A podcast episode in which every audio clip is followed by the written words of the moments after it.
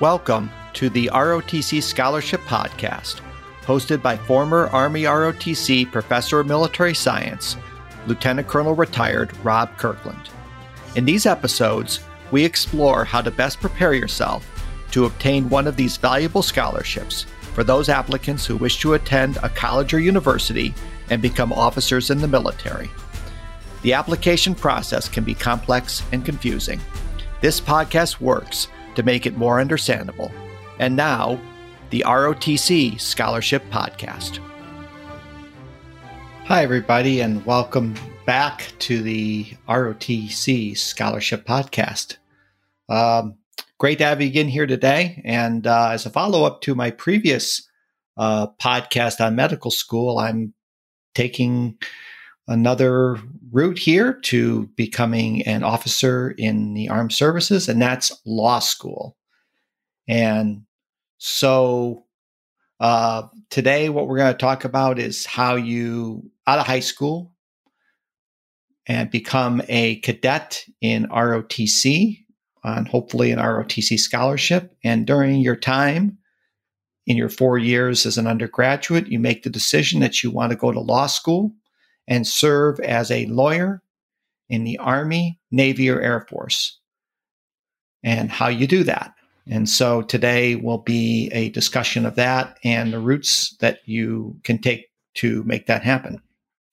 So, law school is, um, in all cases, going out of ROTC you're going to have to pay for law school. So that's, I think, the first thing up front is there's no scholarships uh, that are available for law school for a person who's graduating and get and commissioning through uh, ROTC immediately.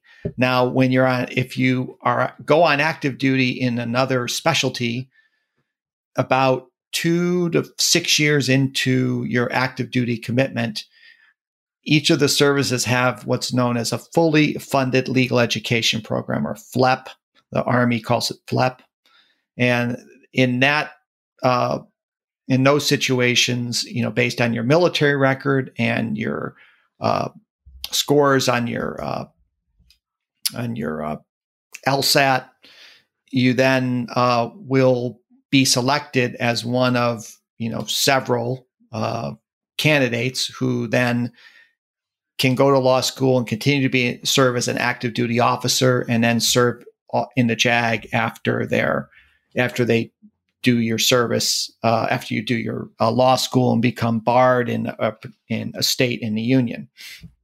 So, but we're not going to talk about the FLEP uh, program today, or are we going to talk about uh, students in Army ROTC or cadets in Army ROTC that are going to law school while they do Army ROTC.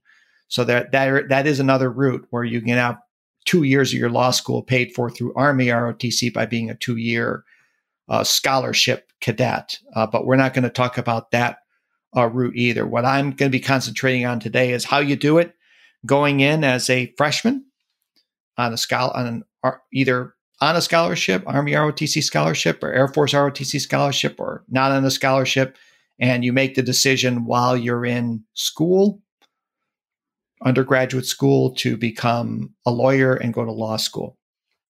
So, uh, bottom line is Army ROTC is the easiest. Air Force uh, comes in second, and Navy, there is no route for Navy ROTC. So it's got to be Army or Air Force in order to make this happen with, with ROTC. So let me talk about Army first, and then we'll go ahead and tackle Air Force. So again, as I said, Army ROTC is probably the most certain route to become a lawyer. There's two different routes to become a Army ROTC lawyer. It's either through active duty with an educational delay or reserve duty. So let me talk first about active duty with the educational delay. So during the fourth year in Army ROTC, the MS4 year, the cadet will request an educational delay. Their first semester of their senior year to attend law school before going on active duty. So you're asking for an educational delay in order to be able to go to law school.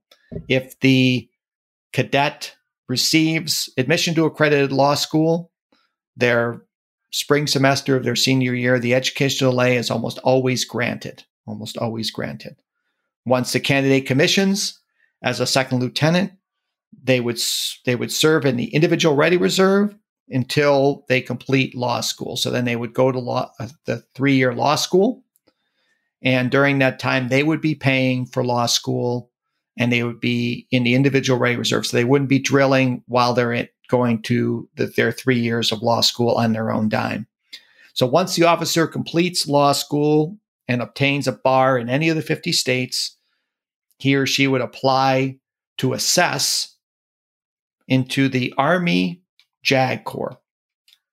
So that's an application process where the Army looks at all the applicants. Now, when they assess people into the Army JAG Corps, uh, the person who went through Army ROTC is going to be competing against those lawyers that uh, did not go through ROTC, but still are also law school graduates and have uh, completed the bar.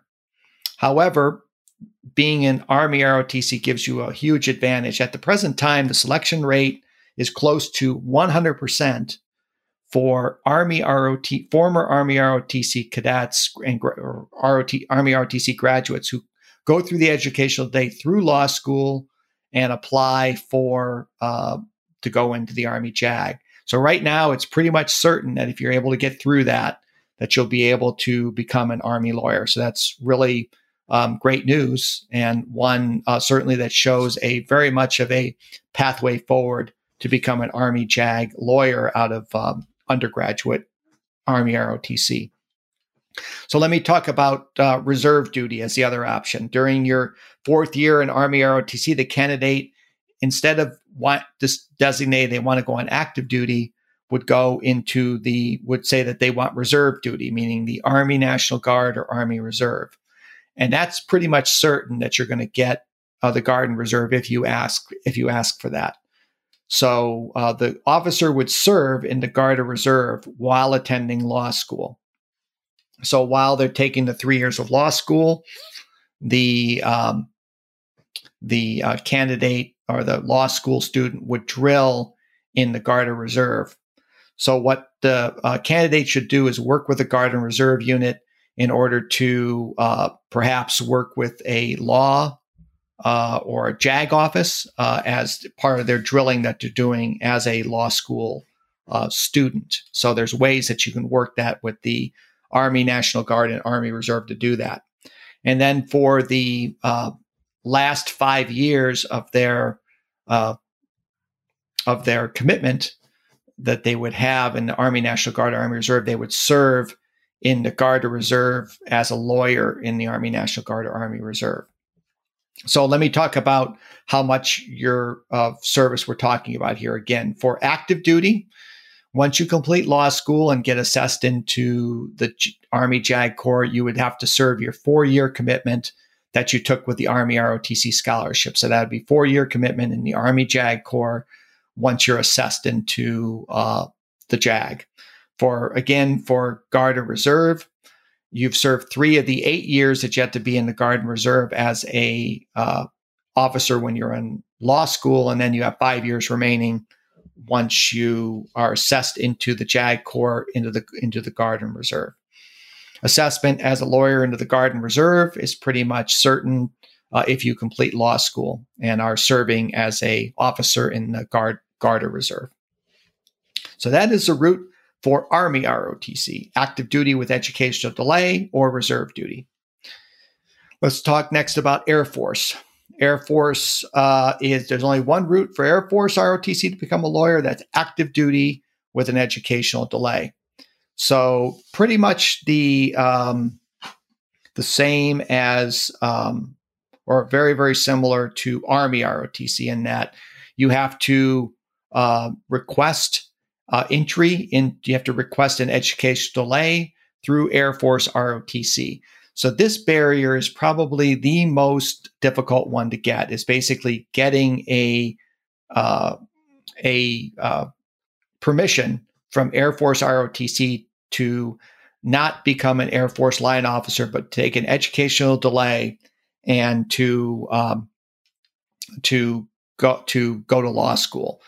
So uh, right now, my understanding is that uh, the selection rate for educational delay for law school for Air Force is, hovers around 40 to 45 percent. So that means you know about half are going to get that educational delay, and half half are not. Okay. So what happens is, in order to get entry into the JAG Corps, core the so so once you go get that educational lane you're the lucky 50% that get selected. And that 50% is based upon your performance in air force rotc your grades uh, are mainly the two biggest uh, elements. So they kind of also judge whether or not they believe you're going to get into law school. So one way that you certainly could perhaps help your case with that is to take an lsat early uh, before they assess you as an edu- into the uh, where they decide to you to get an educational delay in order to prove that you can get into law school. So there's certain techniques that you can work with the uh, Air Force ROTC folks to determine what would uh, uh, make it more certain for you to get that educational educational delay. So if you're one of the 50% that eventually is allowed to take an educational delay and not serve uh, in, in, the line Air Force and and to go to law school, you have to pay for law school on your own, just like the Army. And then when you complete law school and get barred in the state, you then have to do the same situation as the Army. You've got to apply for uh, accession into the Air Force JAG Corps. So, in talking to the uh, the people who run the Air Force uh, JAG sessions, uh, what they tell me is that uh, it's not certain, but it's pretty much certain that if you um, if you're coming from Air Force ROTC on the educational delay, that you will be assessed into Air Force JAG uh, as long as you know you've you're barred in a state and you've done you know all the things that you need to do to become to become a lawyer. So uh, just like Army, just like the Army ROTC graduate, the Air Force ROTC graduate has about the same certainty of getting uh, be going on the Air Force as a JAG as, long as if they get through the program. So again, the biggest barrier seemingly for the Air Force ROTC, you know, is getting that educational delay, which runs at about 50%. But my thinking is that you can probably uh, figure out a way to maybe mitigate some of those things, uh, you know, some of those barriers of that 50% through your time in Air Force ROTC to make it more certain that you'll um, you know, become an Air Force JAG uh, officer or get that educational lane and eventually become an Air Force JAG officer. So I think one of, um, I think certainly one of the, another major barrier that I think needs to be talked about about Air Force is the major out of high school that you got to designate. So keep in mind with Air Force ROTC that about 70% or more of scholarships are granted to technical majors. And this mostly are, is majors with engineer uh, attached to it. So, since most technical majors uh, do not, you likely do not provide a firm foundation for law school, an Air Force ROTC technical scholarship recipient may, in my mind at least, may be disadvantaged and probably should try to uh, compete for a non technical scholarship out of high school. So, I had a candidate this year um, who wants to go the law school route. And made the decision rather than apply for a technical major, apply for the general studies major. And so uh, they got accepted on a general studies major on a on a on a um, type seven scholarship, which basically pays four years of in-state tuition. And so they made the decision to go to a Texas school, which uh, is uh, all their students they consider in-state who are on a type seven scholarship. So he's having all four years of college paid for in a type 7 and then he's able to major in pre-law in college uh, to best prepare him in order for that to get that uh, educational delay for, for air force uh, rotc in order to be able to go to law school and then become a jag officer uh, in the air force. Okay. And then finally uh, the worst news is navy rotc currently there's no current route that i'm aware of for a Navy ROTC midshipman to attend law school immediately following graduation. So if you're going to go to law school, Army's most certain.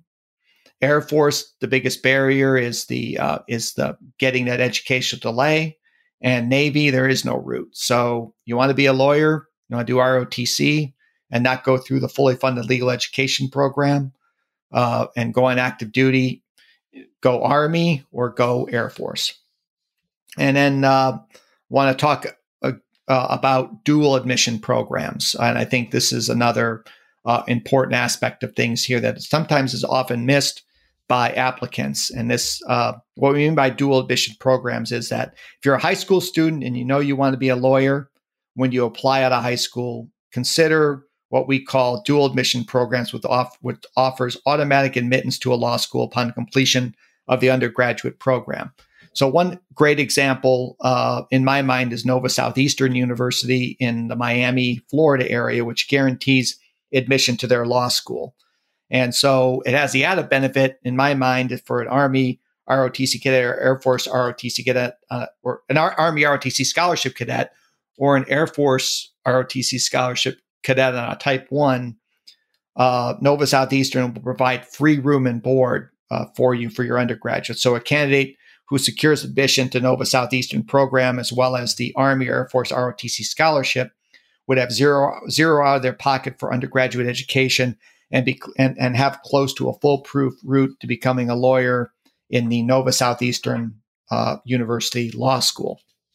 So pretty good deal there. And I know there's other schools nationwide that do that, but I just want to put the bug in your ear about Nova Southeastern in that uh, they have these they have that program to get into law school, but that they also are very very generous with their scholarship, their ROTC scholarship candidates, in that they provide room and board also as you're when you're an undergraduate.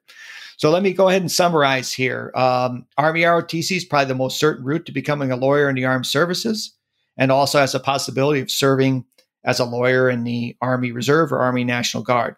If you're accepted to an accredited law school, it's pretty much guaranteed that an Army ROTC cadet will receive an educational delay. Uh, if you're almost certain to be assessed in the JAG lawyer, either in active duty or in the reserves. Air Force is somewhat restricted by the need to compete for an educational delay, and the fact that, uh, as when I talked to the uh, person who runs the accession for Air Force, is that it's somewhat of a small mission for the Air Force JAG each year. Um, but um, you know, uh, you have to, and I think in addition to the Air Force, you've got to secure that uh, non-technical scholarship, which is less certainly less likely than a technical scholarship. However, once if you are accepted on an educational delay, the probability of accession into the Air Force JAG Corps is as high as that in the Army. So if you're able to get through the barrier of getting that educational delay and getting a scholarship or studying a major that is non-technical, um, you know, you probably got a pretty good route of getting uh, an Air Force JAG, uh, you know, becoming a member of the Air Force JAG. And Finally, the Navy currently does not, there's not a way for Navy midshipmen to attend law school um, after commissioning. So, uh, bottom line is you got to pay for it. You got to pay for law school. Uh, there's no scholarships involved with that uh, out of undergraduate. Uh, it's you know just your decision that you want to become that lawyer and you don't want to go in active duty as a line officer. You want to you know go to law school right after undergraduate and you want to make it happen. So there is those kind of routes to do that.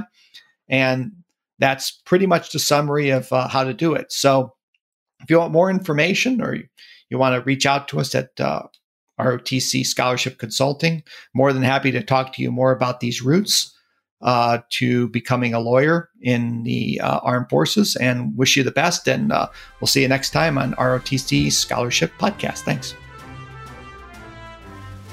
Thanks for listening to the ROTC Scholarship Podcast. If you like what we're doing, please leave a quick review. If you have any questions or want more information about ROTC or our consulting services, please visit our website at rotcconsulting.com. Take care, and we'll see you next time.